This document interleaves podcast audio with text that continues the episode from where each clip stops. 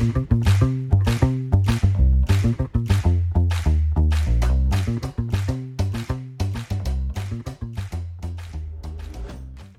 拉成语值，成语往往有迹可循，一旦点通就豁然开朗。诀窍就在于深入了解，灵活运用。大家好，我是拉拉老师。我们今天要讲的成语是“忘年之交”。忘年之交，忘年之交指的是不拘年岁、行辈而结交为友。不拘年岁、行辈而结交为友。Quality time。如果我们今天在成语上面看到“之交”两个字，就是在讲两个人的交情，也就是友情的部分，而前面那两个字就是在叙述这一段友情的关系。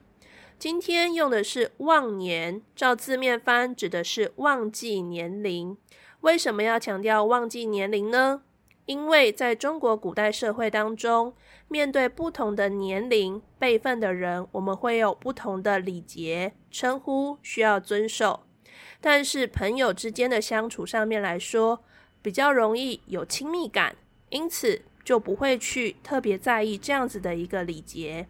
所以今天特别强调了忘年之交，代表的是这两个人在年龄或者是在辈分上面是有落差的，但是因为彼此之间惺惺相惜，所以他们就没有特别去在意这样子的一个细节，因此。忘年之交指的就是不拘年岁、行辈而结交为友。